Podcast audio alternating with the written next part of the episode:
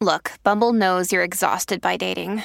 All the, must not take yourself too seriously, and six one since that matters, and what do I even say other than, hey? Well, that's why they're introducing an all-new Bumble, with exciting features to make compatibility easier, starting the chat better, and dating safer. They've changed, so you don't have to. Download the new Bumble now. This may be the one piece of technology I have been most slavishly following, highly anticipating for years, more than anything else, and it's a dishwasher. But it's not any dishwasher. This HeatWorks Tetra dishwasher is small, dead simple, and it set C E S abuzz in twenty eighteen. I'm Joni Salzman, and this is your Daily Charge. I'm filling in for Roger today, and joining me is C N E T's associate editor, Molly Price. So, Molly, I live in a microscopic New York apartment where I don't have any closets, let alone a dishwasher. So I've been tracking the arrival of the Tetra like a hawk. I've been waiting for years. It's finally open for pre-orders, and it's expected to start shipping sometime in twenty twenty-two. So explain to everyone who's not already obsessed with the Tetra, what makes this dish, this dishwasher so different?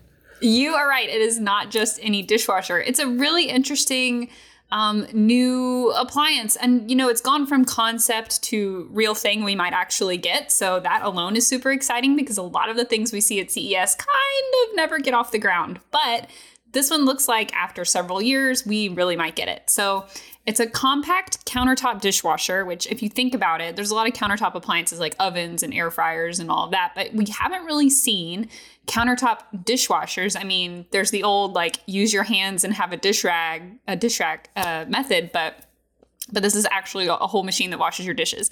So it doesn't need uh, plumbing of any sort. Uh, it uses three liters of water in a base. And then all you need is power to wash stuff. And um, you can wash, they advertise three full place settings, which I had to look up what a place setting is because um, I, I am not and have never been that fancy. But a place setting is three of... Three, let me see, three dinner plates, three bread plates, three glasses, three forks, three spoons, and three butter knives. So you and two friends can have a whole meal and wash it in the Tetra. Um, they also advertise it for things like plastic baby bottles and even fruit. Yeah, washing fruit.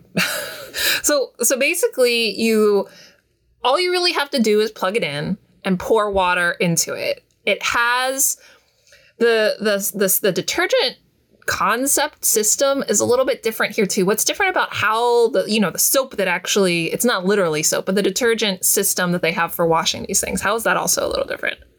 Yes. So um, like most fancy, interesting, weird new appliances, it has a proprietary detergent system. So it's got something that you're going to have to also purchase. And these are detergent cartridges. Now they kind of just like plug in um, and they dispense the right amount of detergent for whatever cycle you're using. There's several different cycles, and for whichever cycle you're using, it's going to give you the exact right amount of detergent. So those detergent cartridges will do about twenty washes, and then you will have to order more cartridges.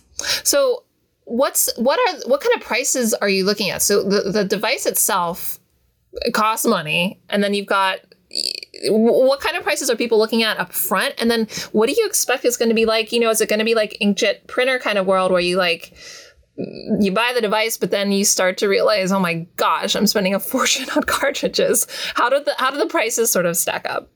Um, so the device itself, the M S R P is four ninety-nine. Now, right now it's available for pre-order, one hundred dollars off that, so it's three ninety-nine.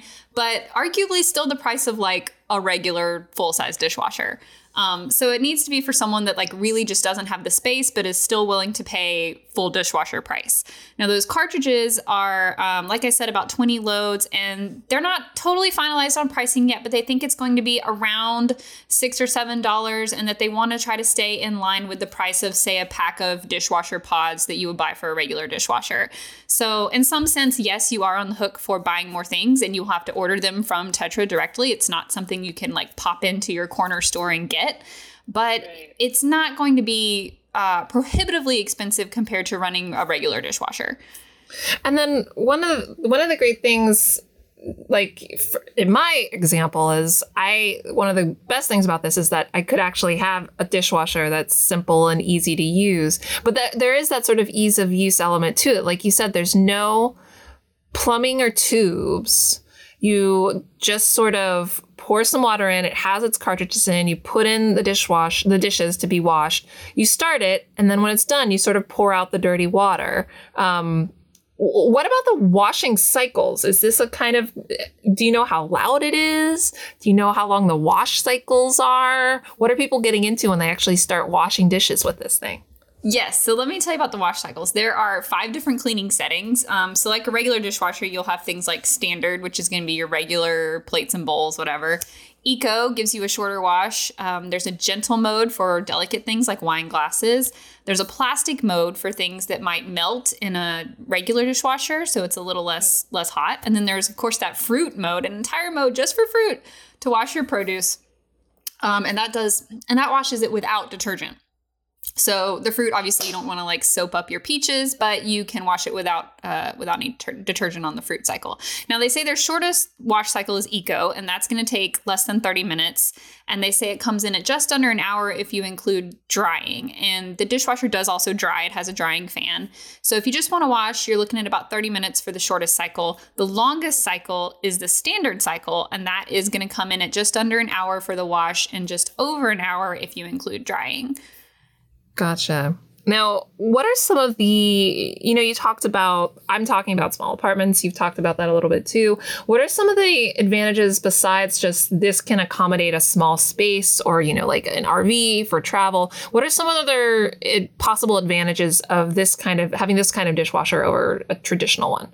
Yeah, there are advantages, you know, of course, small spaces, of course, R Vs, of course, places where you can't Um, have a full plumbing hookup, but they also say that you can save a ton of water just by washing like one meal's worth of dishes a day. So over the course of a year, if you wash maybe one or two, I don't know, one or two meals a day or three or four meals a week worth of dishes in the dishwasher, you're going to save more water than you would if you're washing them in a full-size dishwasher. So there's some uh, water savings there, but of course you're paying for that extra appliance too. So you need to think about that. But just the fact that you don't have to install something. A lot of people that are renters maybe can't ask their landlord like, hey, can I knock out this cabinet and put in a dishwasher? Or maybe that's just not an option for some people with plumbing.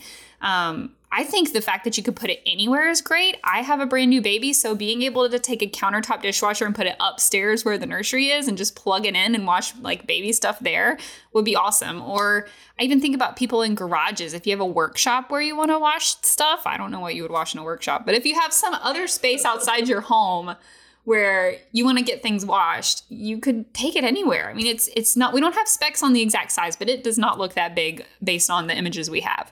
Right, right. Well, yeah, I think I believe you saw the kind of conceptual version of Tetra at C E S um, years ago. Have you noticed any differences between what they showed at C E S, either what they showed or what they how they characterized it back then a few years ago, and what's going to be coming out now? Or is it kind of fundamentally stayed the same proposition, stayed the same look and feel? It seems to be really similar to what they displayed at C E S. It's got a, a similar design. It's a different color. I think the one I saw at C E S was like a light blue, and this looks like a stainless steel um, finish on the outside. And then the glass, there's sort of a glass lid that goes over it. It may be plastic, but there's a lid that goes over it, and that looks very similar. What is different is the size. When I first saw it at C E S, they told me it could hold two full place settings. They've now upgraded that to three.